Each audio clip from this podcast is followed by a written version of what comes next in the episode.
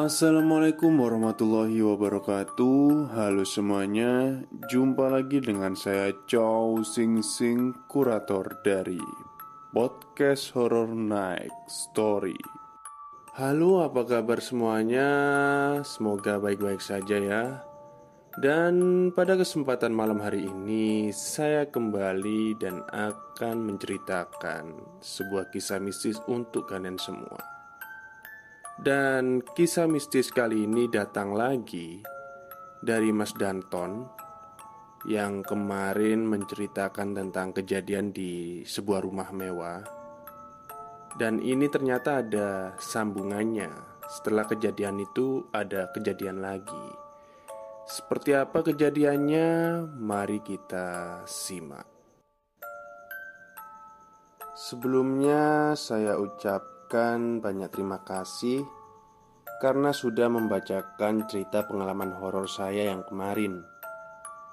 Saya juga sempat membaca beberapa komen yang memposting tentang cerita rumah mewah yang kemarin. Salah satunya ada yang berkata, "Syukur ya, selamat semua." Ya, sampai saat ini pun saya sangat mensyukuri hal itu. Namun, hal tersebut kami peroleh tidak mudah. Maka dari itu, mohon izinkan saya untuk menceritakan kelanjutan tentang cerita rumah mewah yang kemarin. Setelah peristiwa horor di rumah mewah itu, kami bertiga jatuh sakit, dan sakitnya hampir sama gejalanya, yaitu setiap tengah malam Badan kami selalu menggigil ketinginan dan demam. Kami bertiga pun sempat dibawa ke puskesmas. Namun, kata dokternya, kami tidak kenapa-kenapa, alias sehat-sehat saja. Hingga akhirnya, keluarga kami sepakat untuk memanggil seorang kiai yang berasal dari pesantren tempat kami belajar mengaji. Setelah memeriksa kami, kiai tersebut berkata kepada keluarga kami, "Kalau sesungguhnya kami nyaris saja menjadi tumbal pesugihan sang pemilik rumah." Seminggu sudah berlalu, akhirnya kami bertiga pun sembuh dan mulai menjalani aktivitas kami seperti biasanya. Namun, bagi saya tidak lantas membuat semuanya terasa normal mulai banyak sekali kejadian aneh yang saya alami hampir setiap hari. Kata wali kelas saya di sekolah, selalu saja ada seseorang yang mencari saya dan menunggu saya di gerbang sekolah. Pada awalnya, wali kelas saya berpikir kalau mereka itu adalah orang tua saya. Bahkan pernah suatu hari mereka bertanya kepada wali kelas saya, yang kebetulan saat itu sedang duduk di kursi yang letaknya ada di luar salah satu kelas. Mereka bertanya, "Maaf, Ibu, kalau kelasnya Riva dan Danton di mana ya?"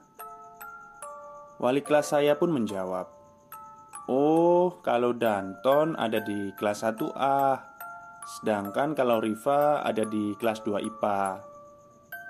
Wali kelas saya bisa tahu siapa saya karena kebetulan di sekolah nama saya lumayan banyak dikenal Karena saat itu saya adalah seorang breakdance Di sekolah yang pernah masuk acara Let's Dance di Global TV Maklum, saat itu kultur breakdance dan hip hop sedang ngetrend di Garut. Sedangkan si Riva sendiri namanya banyak dikenal oleh guru karena dia adalah salah satu siswa terpandai di sekolah. Hmm, breakdance itu yang kayak penari latar itu kalau di panggung. Mereka pun menyerahkan dua buah amplop kepada wali kelas saya untuk diberikan kepada saya.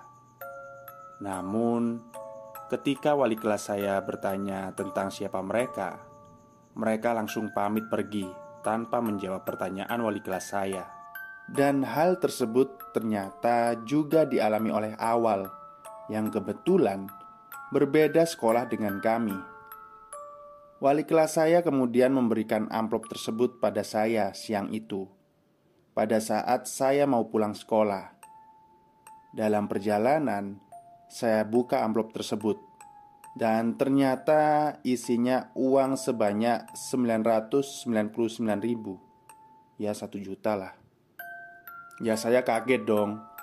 Seorang anak SMA pada tahun 2003 Memegang uang sebanyak itu Jujur saja Saya belum pernah pegang uang segitu Lebaran saja paling saya bisa pegang 15 ribu itu pun pemberian dari paman-paman saya.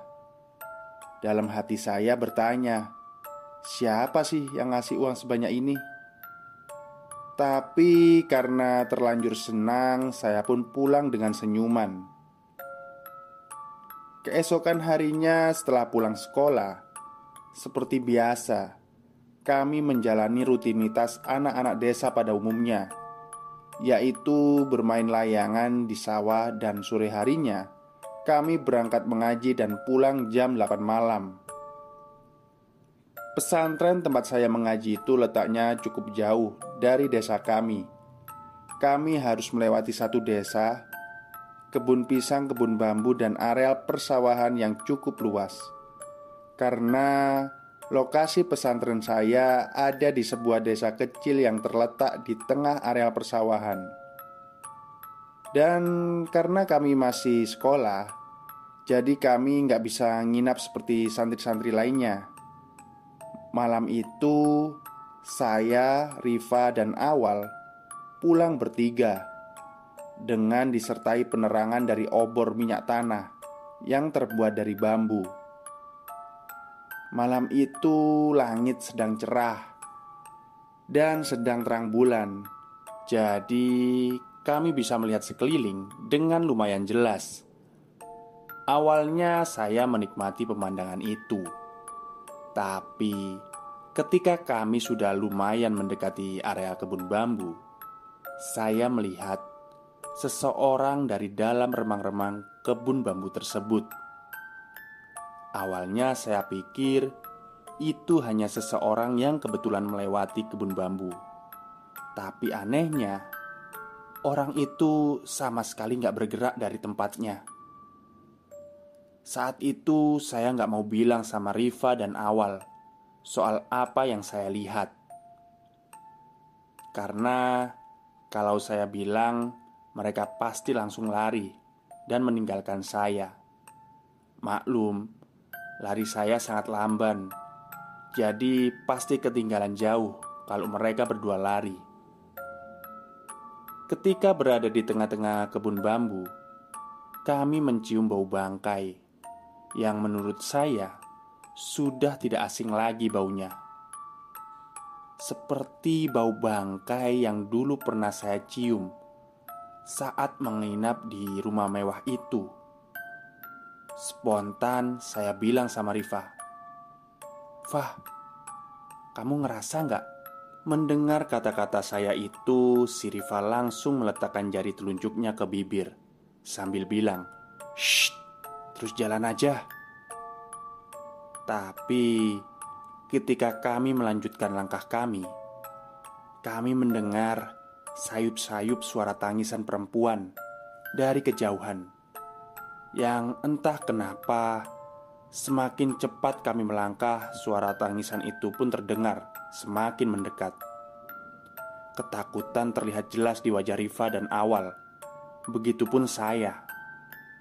Tapi setelah suara tangisan tersebut terdengar semakin mendekati kami, tiba-tiba suara tangisan tersebut berhenti. Dan keadaan kebun bambu yang semula ramai dengan suara jangkrik dan suara serangga yang lainnya Tiba-tiba ikut sunyi. Loh, kok jadi sunyi gini ya? Kata awal dengan raut muka ketakutan. Udah, yuk lanjut jalan aja Kata Riva. Tapi anehnya Sudah lama kami berjalan. Kami belum juga menemukan jalan keluar dari kebun bambu ini. Ah, masa iya? Kami nyasar di daerah yang kami kenal sendiri? Pikir saya waktu itu Saat rasa keheranan kami belum juga hilang Tiba-tiba kami dikejutkan dengan suara Kletek, kletek, kletek yang berasal dari arah samping kiri kebun bambu tempat kami berjalan. Otomatis kami semua menengok ke arah itu. Kemudian Riva mengarahkan obor bambu yang dibawanya ke arah sana. Dan di sana kami melihat sesosok perempuan berambut panjang dan memakai seragam SMA yang sudah lusuh. Wujudnya tidak lagi utuh, hanya tulang belulang saja, disertai daging-daging busuk yang sudah mulai menghitam yang masih terlihat menempel di sela-sela tulang belulangnya. Sosok seram itu berjalan mendekati kami sambil berkata dalam bahasa Sunda. Dengan nada serak, dia berkata, "Balikkan, balikkan, balikkan." Yang artinya kembalikan, kembalikan, kembalikan. Melihat hal tersebut, kami langsung berlari sekuat tenaga hingga bisa keluar dari kebun bambu dan sampailah kami di area kebun pisang. Baru saja kami sejenak berhenti untuk mengambil nafas. Di samping kebun pisang, kami mendengar lagi suara kakek-kakek dan suaranya sama. Balikkan, balikkan, balikkan. Spontan kami menengok ke arah kebun pisang dan kami melihat sosok pocong di antara pohon-pohon pisang yang ada di sana. Pocong itu melayang mendekati kami. Melihat hal itu, si Riva langsung membanting obor yang dipegangnya, dan kami langsung berlari sekuat tenaga hingga akhirnya kami sampai di desa. Di sana, kami baru bisa bernafas lega. Kami langsung pulang ke rumah masing-masing dan tidur tanpa menceritakan hal-hal yang baru saja kami alami pada orang-orang rumah. Tahu kenapa? Sebab mereka nggak akan percaya. Sesampainya di rumah, saya langsung cuci muka dan kaki dan langsung pergi tidur. Ada perasaan lelah yang amat sangat setelah teror panjang. Saya pun langsung tidur.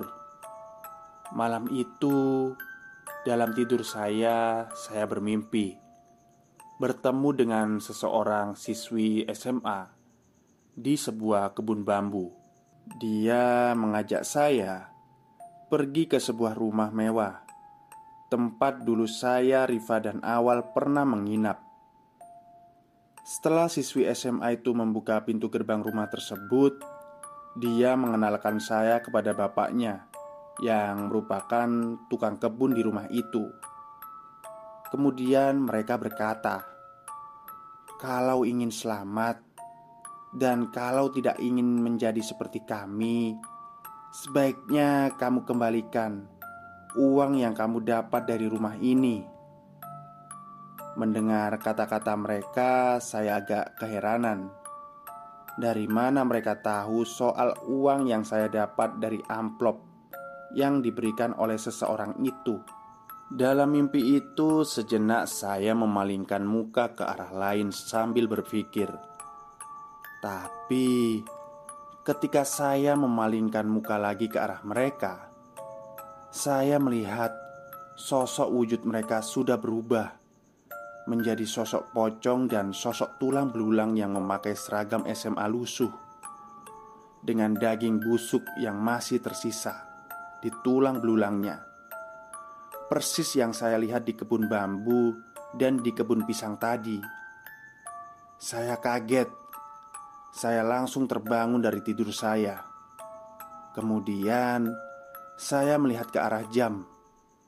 Ah, sudah jam 5 subuh ternyata Saya memegang baju saya yang ternyata sudah basah oleh keringat dingin Jam 6 pagi saya berangkat Dengan berjalan kaki menuju sekolah. Dan seperti biasa Saya menunggu awal untuk pergi jalan ke sekolah bareng. Meski kami berbeda sekolah. Dan seperti biasa di tengah perjalanan saya bertemu dengan Riva. Saat kami berjalan bersama, saya menceritakan soal mimpi saya semalam kepada mereka. Mendengar soal mimpi yang saya ceritakan kepada mereka, mereka kaget. "Loh, kok mimpi kita bisa sama ya?" kata Riva dan Awal dengan berbarengan. Dan saya pun gak kalah kaget setelah mengetahui bahwa ternyata Riva dan Awal juga menerima amplop yang berisi sejumlah uang yang sama. Setelah berdiskusi di sepanjang perjalanan, akhirnya kami bertiga sepakat untuk pergi ke rumah mewah tersebut dan mengembalikan uang yang sebelumnya pernah kami terima. Sepulangnya dari sekolah, kami bertiga langsung bergegas ke rumah mewah itu. Riva membunyikan bel. Lalu pintu gerbang pun dibuka oleh seorang ibu-ibu yang memakai kebaya warna hijau. Dia tersenyum ramah pada kami. Namun, ketika kami mengembalikan amplop kami bertiga pada ibu-ibu itu, senyumannya berubah menjadi tatapan sinis pada kami bertiga. "Maaf, ibu, uang ini saya kembalikan sama ibu." Ibu itu langsung mengambil amplop yang diserahkan oleh Riva secara kasar, dan kami langsung pergi lari. Baru setelah kami bertiga mengembalikan amplop tersebut, kami nggak lagi mengalami gangguan makhluk goib yang menyeramkan lagi yang sebenarnya menurut saya mereka hanyalah orang-orang yang malang yang menjadi korban tumbal pesugihan di rumah mewah tersebut. Jiwanya mengingatkan kita agar tidak menjadi tumbal seperti mereka. Sekian akhir cerita pengalaman saya di rumah mewah yang saya alami pada tahun 2003 dulu. Mungkin di lain waktu saya juga akan berbagi cerita pengalaman horor saya yang lain. Xie Mr. Chow Sing Sing. Oke, terima kasih kepada Mas Riva. Hei, Mas Riva. Mas Danton yang sudah mengirimkan pengalaman mistisnya kepada kami.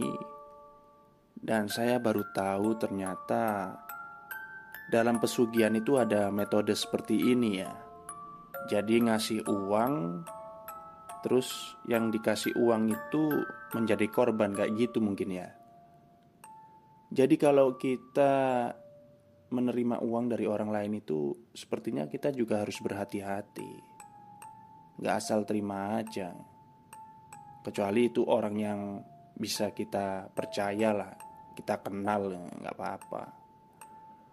Baik, mungkin itu saja yang bisa saya ceritakan pada malam hari ini. Dan semoga kalian semua terhibur. Selamat tahun baru. Selamat beristirahat.